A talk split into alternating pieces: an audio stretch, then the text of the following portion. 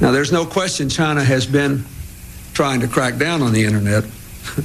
Good luck.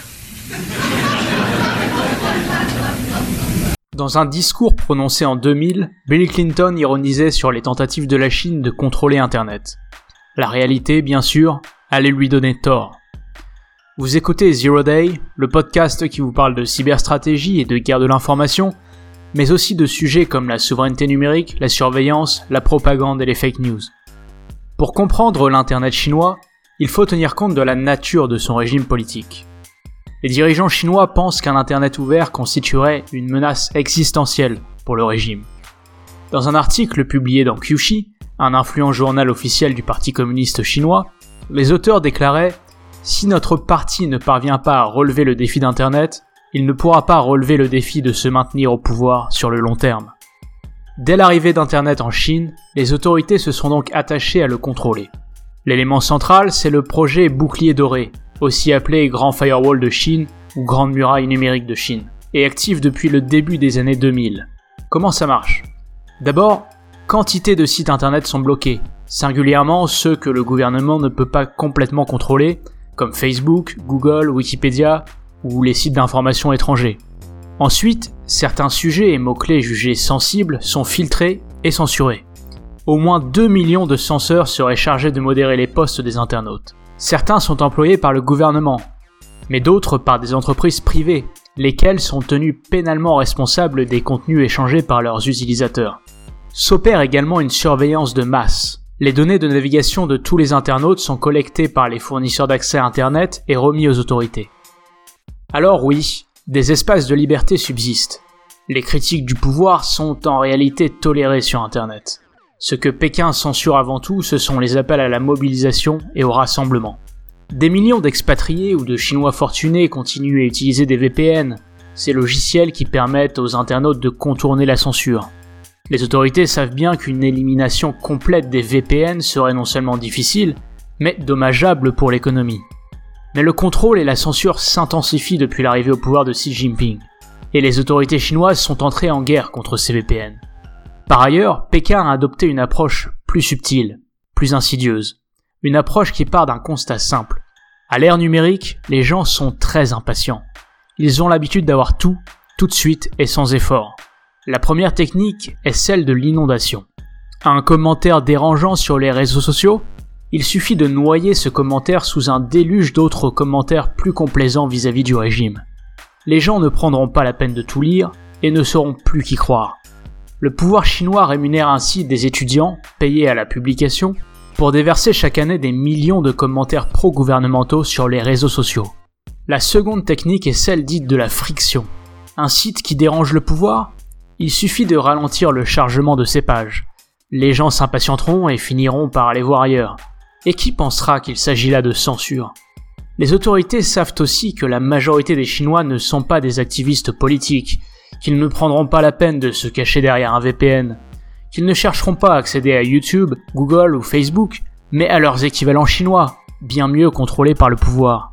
Car le grand firewall chinois agit aussi comme une barrière protectionniste.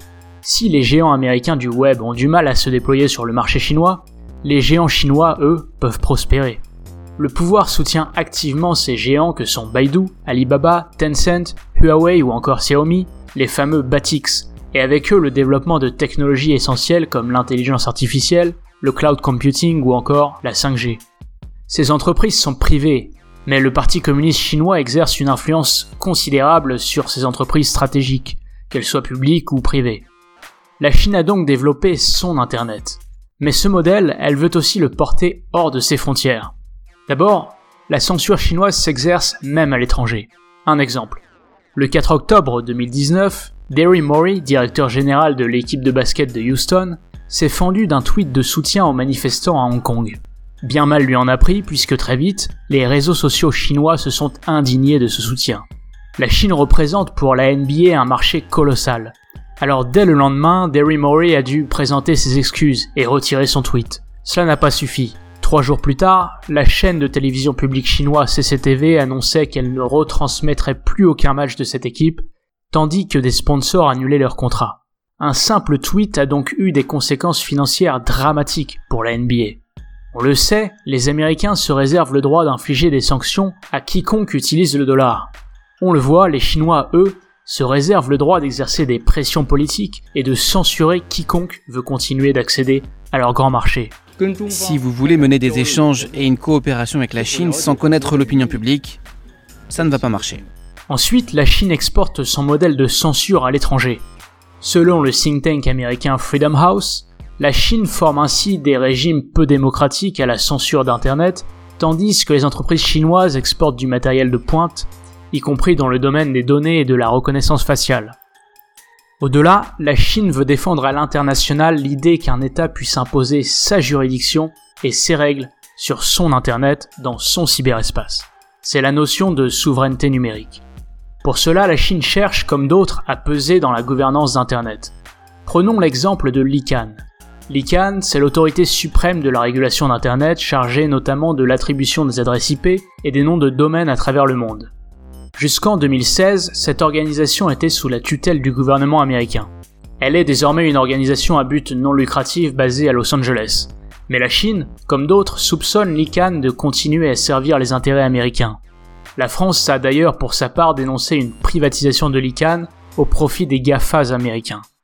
Je, je vois deux risques. Le premier, c'est qu'on ait transféré une gouvernance américaine vers une gouvernance américaine.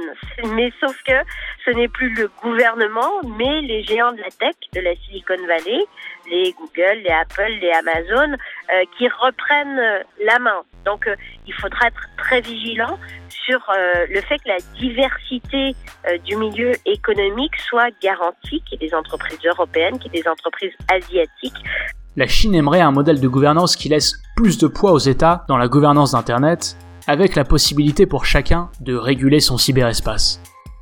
Elle se méfie, non sans raison, d'une gouvernance globale qui serait avant tout américaine. Elle est en cela rejointe notamment par la Russie.